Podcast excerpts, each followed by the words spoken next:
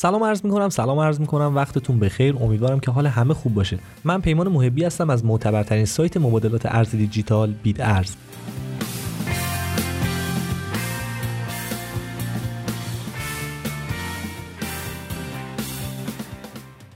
تو این پادکست می‌خوام راجع به ICO باهاتون صحبت کنم. ICO به چه معناست یا عرضه اولیه سکه رو با نام‌های فروش توکن یا عرضه اولیه توکن هم می‌شناسیم.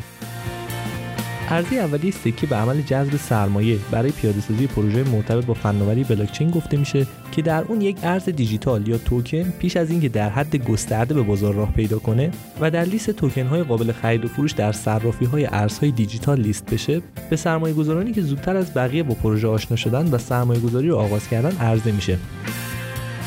سرمایه گذاری در ICO ها ریسک بالایی به همراه داره. بنابراین به سرمایه گذارانی که قصد ورود به این سرمایه گذاری ها رو دارن توصیه میشه که احتیاط کنند چون مهمترین جنبه شرکت در هر ICO ی تحقیق درباره پروژه مربوط به اونه. برای این منظور پیش از سرمایه گذاری در ICO ها لازمه که white paper پروژه مورد نظر رو مطالعه کنید و ببینید که آیا ICO مورد نظر ارزش واقعی داره یا نه. و همچنین تیم توسعه اونو با دقت بررسی کنید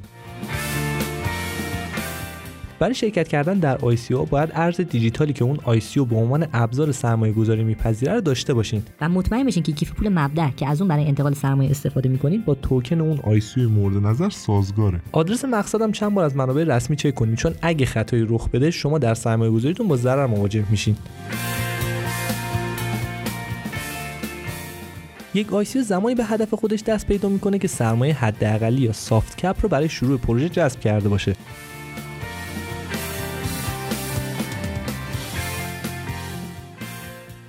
soft cap در واقع به حداقل سرمایه مورد نیاز برای پیشبرد پروژه گفته میشه. اکثر ICO ها یک میزان سرمایه رو به عنوان hard cap یا سرمایه نهایی تعیین می‌کنن. hard cap به حد اکثر سرمایه گفته میشه که یک ICO برای سرمایه گذاری میپذیره. اگر یک ICO در جذب سرمایه حداقلی خود با شکست روبرو بشه معمولا سرمایه های جذب شده رو به سرمایه گذاران برمیگردونه. علاوه بر اون برخی از ICO طی فرایند شناخت مشتری و whitelist از سرمایه گذاران می‌خوان که جزئیات و مشخصات خصوصی خودشون رو اعلام کنن. اما برخی از ICO تنها برای سرمایه گذاران خصوصی قابل دسترسه. با کمک ICO سرمایه اولیه برای توسعه بسیاری از پروژه های نوآورانه مرتبط با فناوری در دنیا جذب میشه. اما باز هم باید پیش از هر چیز در مورد اون تحقیق کنیم و تنها سرمایه رو به اونها تزریق کنیم که از دست رفتنش به ما آسیبی وارد نمی‌کنه.